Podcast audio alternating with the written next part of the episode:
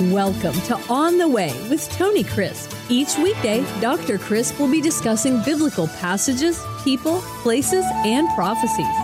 Tune in daily to start your day right and deepen your understanding of how to better walk the way and enjoy the journey. Here's your host, Dr. Tony Crisp.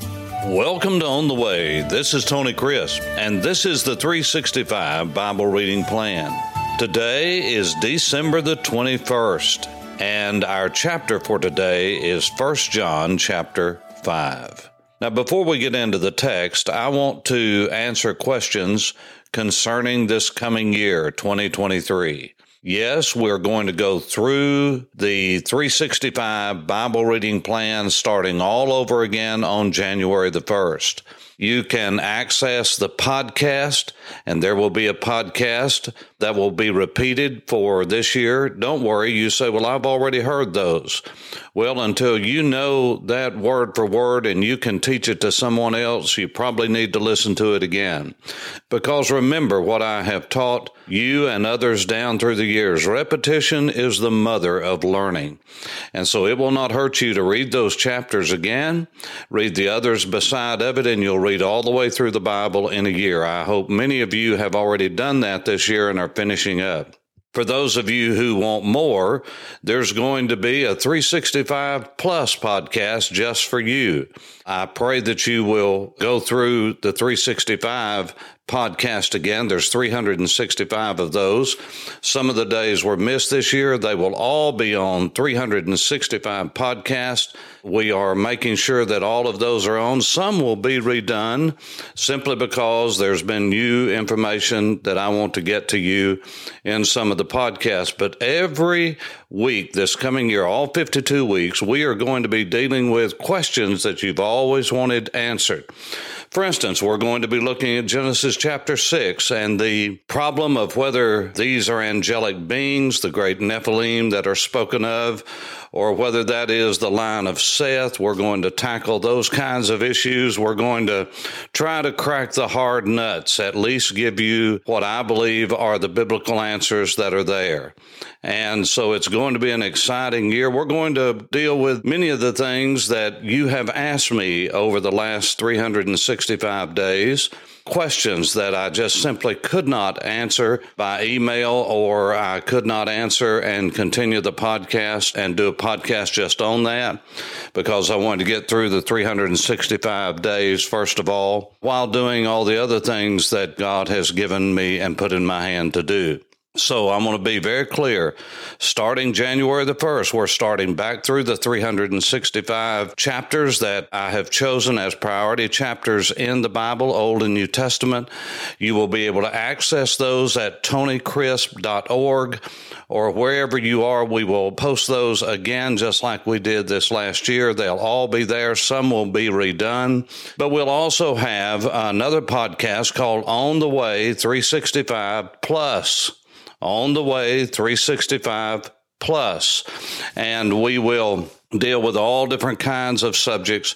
And I pray that it will be a blessing to you. And as you know, my goal is to teach and to teach for obedience not just so you'll have more knowledge, but so that you will know God better.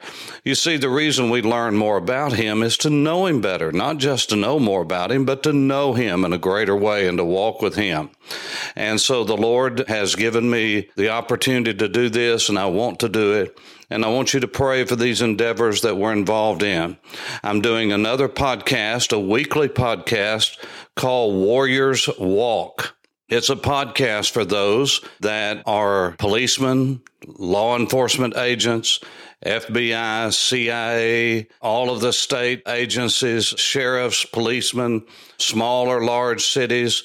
If you want to know more about what we're doing with all of the law enforcement across the nation, you can go to Warriors, W A R R I O R S, dash walk dot com. Warriors dash walk com. We are taking men and women who are in law enforcement, we're taking them to Israel. Uh, many are being scholarship there. We are taking them there for professional training, for biblical training, forming a network of encouragement, equipping, and education. We've teamed up with Brewton Parker College in Mount Vernon, Georgia uh, SACS, a regionally accredited school, the Southern Association of Colleges and Schools, for an online program in criminal justice to try to get education to them at a low cost we're doing everything we can to encourage our law enforcement as many in our nation have turned their back on them. We want them to know that we believe that they are agents of the Lord that have been sent to us to help us, to protect us, and we want to encourage them, and we're doing everything we can to do that. So, all to say, these are things that are close to my heart that I want you to pray for because we want to disciple those who are in law enforcement. And we want to form a network of encouragement. And you can get on that website, warriors walk.com. Also, we will be adding this year to TonyCrisp.org and uh, pray with us. Many have said we don't see you on TV anymore. The national religious broadcasters, just because of the cost of doing business, they have gone up, and all the TV stations basically have. And it has just become cost prohibitive at this point in our pilgrimage, and we don't want to go in debt to go on TV. And so we're doing everything we can to be on radio, podcast, anywhere that we can get on the air. We're getting on to teach the Word of God. But we do believe that one day we'll be back on TV. We'll be presenting programs and doing everything we can to teach the Word of God. Also, if you would like a copy of the monthly devotional guides, that is on the way devotional guides that has a devotion every day of the month of the year. All of those devotional guides will be available to you free of charge.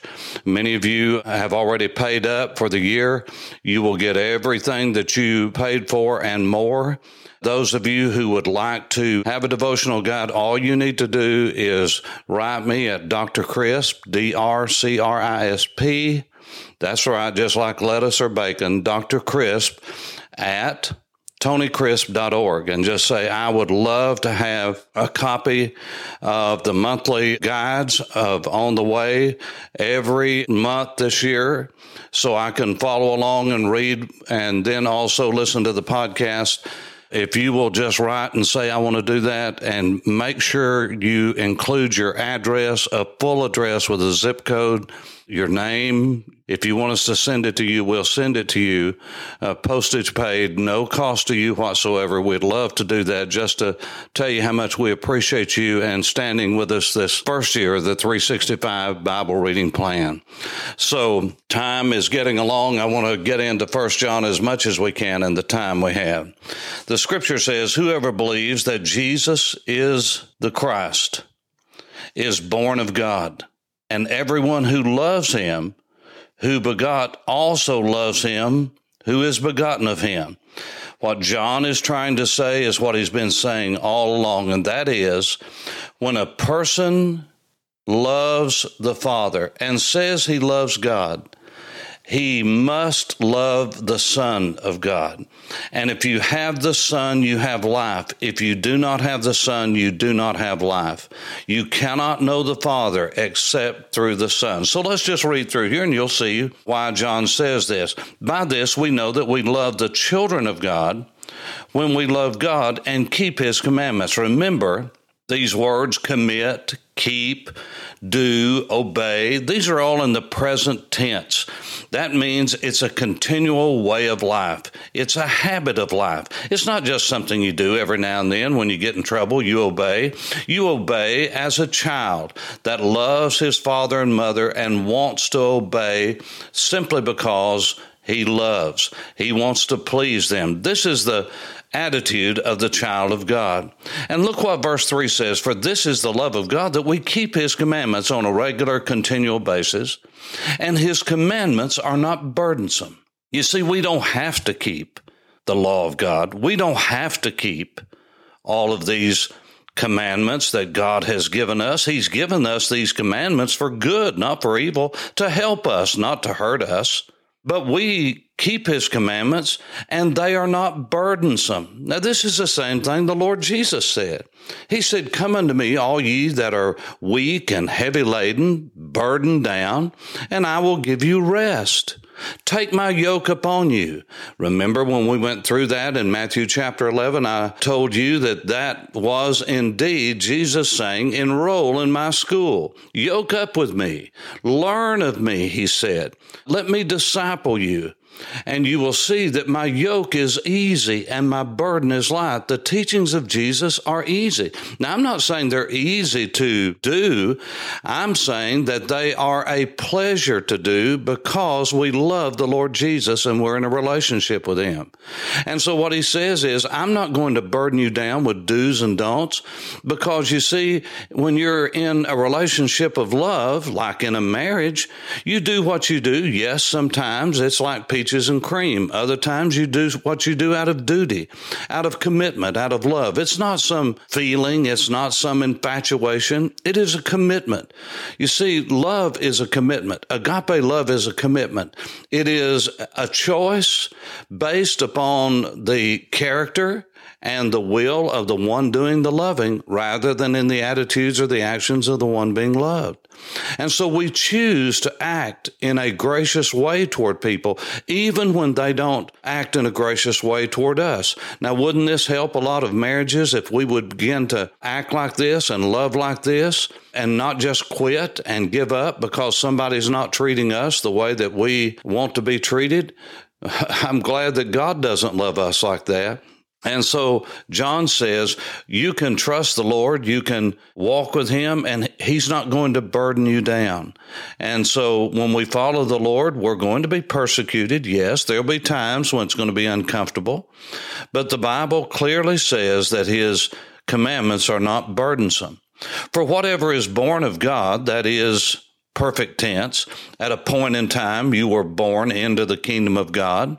You didn't just gradually come into the kingdom. Oh, there were steps and incremental steps that God did this to bring you to himself and God did that to bring you to himself, brought this person into your life. But there is a point in time when you pass from death unto life.